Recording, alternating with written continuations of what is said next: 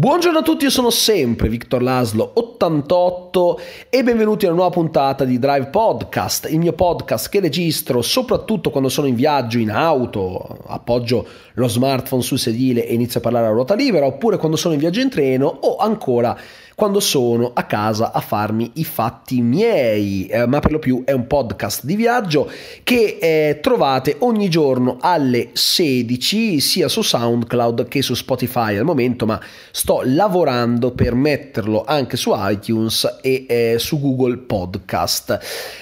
L'orario tenetelo come indicativo perché io sono spesso fuori casa e non ho ancora provato a caricare il podcast su SoundCloud attraverso l'app. Quindi cercherò di mantenere questo orario, però non è detto che magari in alcune occasioni io lo carichi in orari differenti. Si fa quello che si può e oggi sarà una puntata ricca perché voglio parlare di diversi argomenti. Sapete che in questo podcast parlo soprattutto di cinema e serie TV, ma a volte c'è spazio anche per le notizie del giorno che fanno discutere, che non sono legate a questi argomenti, ma oggi voglio parlare proprio di questo, perché innanzitutto è il caso di spendere due parole per Adrian, la serie evento. E che cos'è Adrian, la serie evento? Detto rigorosamente in questo modo: è il meraviglioso e stupendo cartone animato creato da Adriano Celentano, che aveva debuttato lo scorso febbraio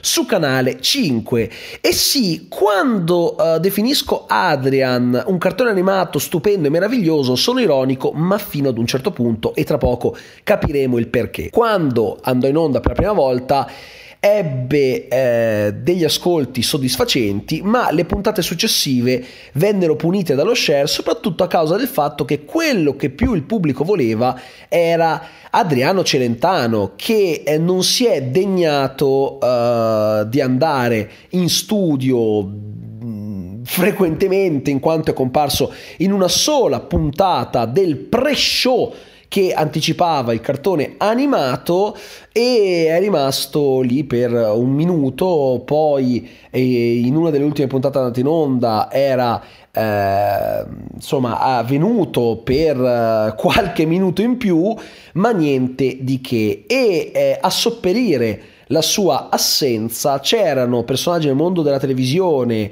e attori che cercavano di intrattenere il pubblico, che però non voleva nient'altro che l'Adrianone nazionale. E quindi Pier Silvio Berlusconi, deluso dai bassi ascolti e dalla concorrenza che massacrava il programma ogni volta, l'aveva sospeso per poi farlo tornare tempo dopo. Ecco, ieri Adrian è tornato e tra l'altro nelle scorse settimane lo spot che girava su Canale 5 mostrava nel titolo una O aggiunta per far capire che non sarebbe tornato solo Adrian, ma anche Adriano. Peccato che c'era una grafica terribile e la O sembrava un Cirios, una ciambella. Non aveva senso graficamente quella roba orribile, peraltro di un altro colore rispetto alla scritta. E quindi diciamo che Adriano Celentano ha chiesto a Pier Silvio di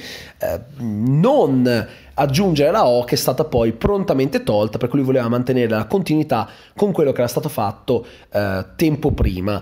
E il pre-show ha visto effettivamente come ospite Adriano Celentano, che però si è comportato nella sua solita maniera strana. Prima ha perculato i vari ospiti che aveva invitato: Giletti, Gerry Scotti, se non sbaglio c'era anche Bonolis, poi se l'è presa un po' con il pubblico che voleva lui e non ascoltava i messaggi del cartone, ed è sparito per il resto della trasmissione. Non capisco perché prendersi la briga di andare in studio per rimanere lì solo pochi minuti. E quindi poi è andato in onda il cartone animato, che è un capolavoro dell'assurdo. È per questo che io prima ero ironico un po' sì un po' no, perché è uno di quei prodotti che sono talmente brutti, talmente assurdi e talmente imprevedibili da diventare quasi dei capolavori. Anzi, forse senza il quasi, perché davvero quello che si è visto ieri è stato monumentale. una serie di idiozie imbecilli così io raramente posso dire di averle viste, e sono contento di esserci stato. Ho fatto anche la live sul mio canale Twitch, siete stati tantissimi a seguirla. Poi non so se ad ascoltare questo podcast ci siano anche persone che non mi conoscono per la mia attività su YouTube e Twitch, ma posso dirvi che sono rimasto molto soddisfatto dell'entusiasmo e della partecipazione, perché comunque Adrian è diventato quasi un cult per il web, dal momento che ogni puntata è un generatore meraviglioso di meme. Però ricordiamoci anche un'altra cosa, ovvero che nella nostra epoca l'entusiasmo è quanto mai volatile. Infatti io oggi non sto vedendo poi così tanti meme come invece accadeva fino a qualche mese fa, forse perché sì, Adrian era atteso da tutti quelli che volevano percularlo, ma l'entusiasmo per questa perla del trash dopo tutti questi mesi si è un po' affievolito, e nonostante la scorsa puntata sia un vero e proprio generatore di meme, forse il web ha perso l'interesse anche per questa cacatella geniale, e quindi è su questo che io volevo riflettere: come oggi ci entusiasmiamo in maniera estremamente rapida e altrettanto rapidamente perdiamo l'entusiasmo. Alla fine il cartone animato è stato realizzato tempo fa e sta andando in onda adesso, tra cancellazioni, sospensioni, rimandi, e alla fine il materiale è sempre quello. Quindi che cos'è cambiato? È cambiata la percezione del pubblico, è cambiato proprio l'entusiasmo. Fino a qualche mese fa Adrian era materiale per i meme, oggi lo è un po' meno, perché noi ci entusiasmiamo per le cose a volte presi da un impeto improvviso, e poi quando ci stufiamo molto in fretta, le risputiamo dopo averle masticate. È una cosa che fa riflettere, così come fa riflettere che ci sia così tanto entusiasmo, che ci fosse così tanto entusiasmo per qualcosa di così scemo, di così stupido. Siamo una società che si arrabatta come può. Noi cerchiamo soddisfazione in cose come queste, ed è anche bello, perché da un certo punto di vista è molto bello che la cultura pop abbia subito un'evoluzione del genere. Adesso la vera comicità la trovi sul web, la fanno le persone, la fa la comunità.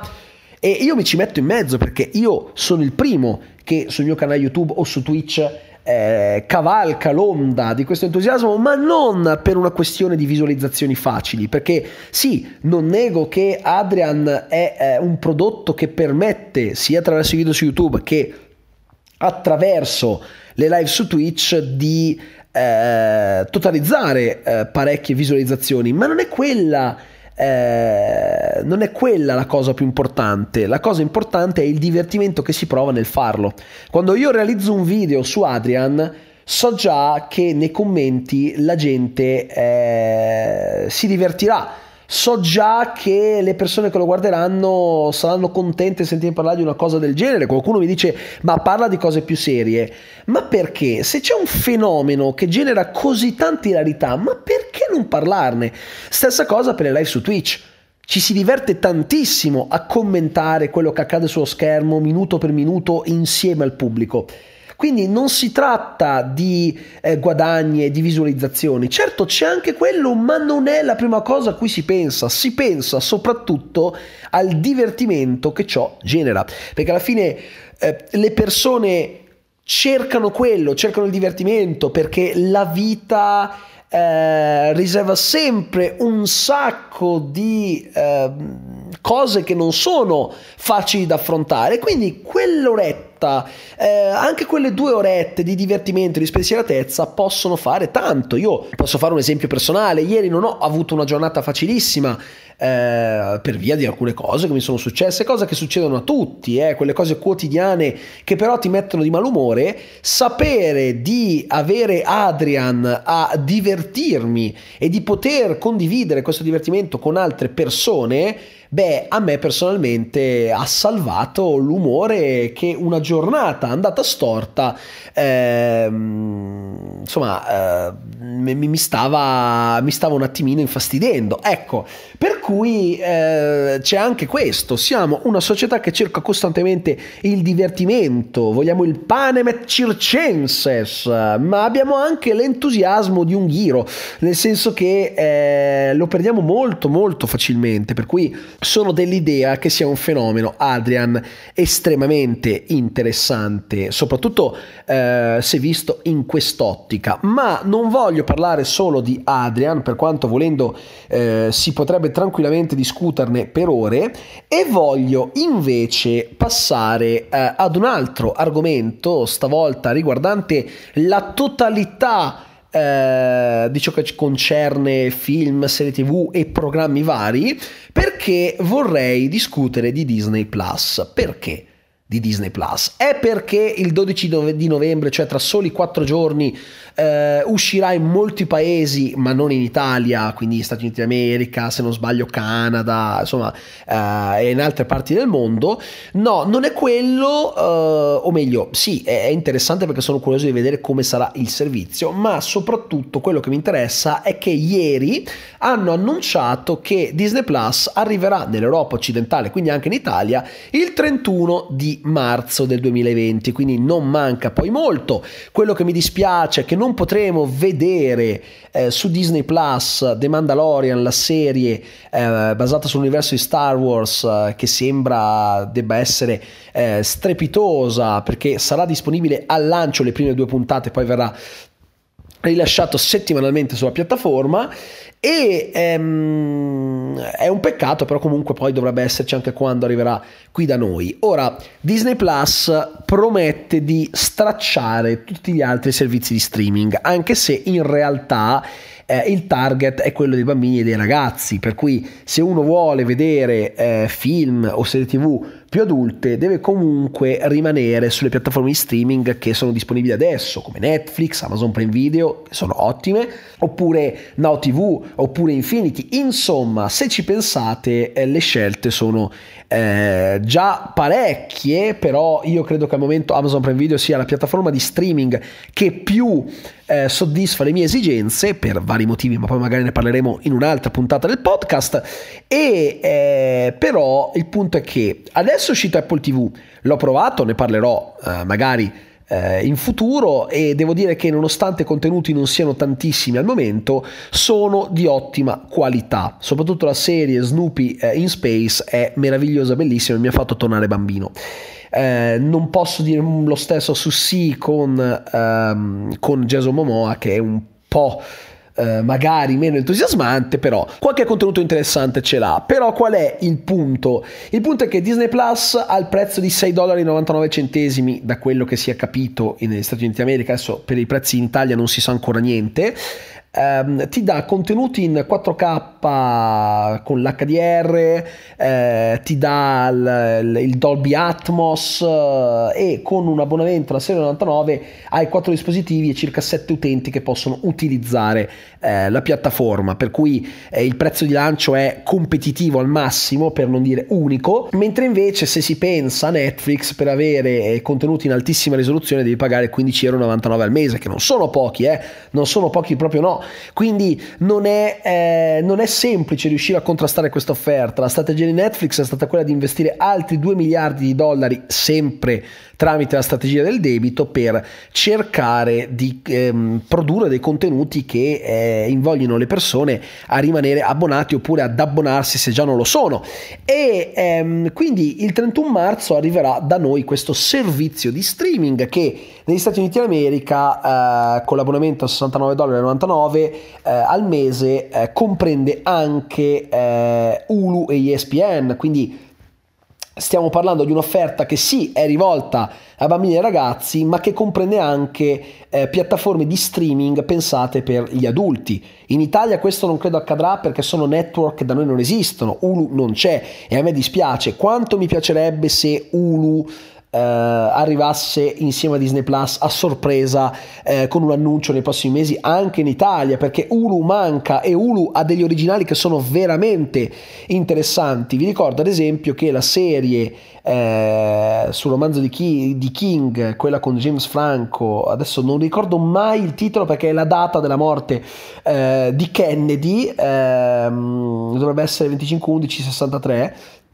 Sta di fatto che quella serie era veramente bella ed era un original di Hulu, è arrivata anche da noi per l'amor del cielo, però capite bene che una piattaforma come Hulu potrebbe starci in Italia. Se arrivasse insieme a Disney Plus sarebbe fantastico, ma non so se questo sia possibile, magari non al lancio, magari successivamente, non ho la palla di cristallo. Però la cosa interessante è, siccome nei paesi in cui sta uscendo Disney Plus bisognava cercare di fare pace con la questione dei diritti, volevano inizialmente, c'era questo rumor, aspettare che i diritti di tutti i prodotti Disney e Fox ceduti a terze parti nei vari paesi tornassero in casa Disney prima di lanciare Disney Plus. Ma siccome noi in Italia abbiamo Sky, Mediaset, Rai e quant'altro, prima che questo potesse accadere sarebbero passati anni e quindi magari non avremmo potuto avere Disney Plus prima del 2025, sarebbe stato assurdo. Allora cosa succede? Disney Plus arriva anche in Italia, alcuni prodotti però li troveremo sia su Disney Plus che su altri canali o altre piattaforme come ad esempio Sky, perché altrimenti avrebbero dovuto aspettare decisamente troppo. Questo mi fa pensare, poi penso che quando scadranno i diritti questi contenuti rimarranno solo ed esclusivamente su Disney Plus. Peraltro alcune serie storiche vengono ridoppiate, forse per una questione di diritti o forse anche per una questione relativa alla qualità audio, perché per avere certi contenuti con ad esempio l'audio 5.1 il doppiaggio di 20-30 anni fa non lo permette, quindi bisogna ridoppiare per poter avere una traccia audio che consenta di sfruttare le moderne tecnologie per quanto riguarda la diffusione audio casalinga, quella home video. Per cui in questo caso trovo che sia molto interessante quello che stanno facendo. Voglio capire che cosa farà Disney Plus, metterà veramente in ginocchio Netflix, oppure per il fatto che il target è differente le due piattaforme non si scontrano. Ma ricordo l'offerta di cui ho parlato prima, la questione di Hulu, la questione di ESPN. Io credo che Disney Plus effettivamente possa mettere in ginocchio Netflix, anche perché ci sono persone che sono abbonate a Netflix per una questione familiare, magari non sono interessati gli adulti ad avere quel tipo di servizio, ma lo sono i bambini e quindi hanno Netflix solo per i figli. Ma se arriva Disney Plus, tra Netflix e Disney Plus cos'è che può scegliere un genitore? Proprio a rigor di logica, sceglie di affidare l'intrattenimento dei propri pargoli all'azienda che da decenni si prodiga per intrattenere i pargoli di tutto il mondo. Quindi sarà una lotta senza quartiere. Che cosa accadrà? Che cosa accadrà? Ci si chiede. Io non lo so dire, ma ne parleremo in una prossima puntata, perché vorrei analizzare un po' quella che è la streaming war. Io vi ringrazio per avermi seguito anche in questa puntata di Drive Podcast e noi ci vediamo alla prossima. Ciao a tutti ragazzi e buona giornata.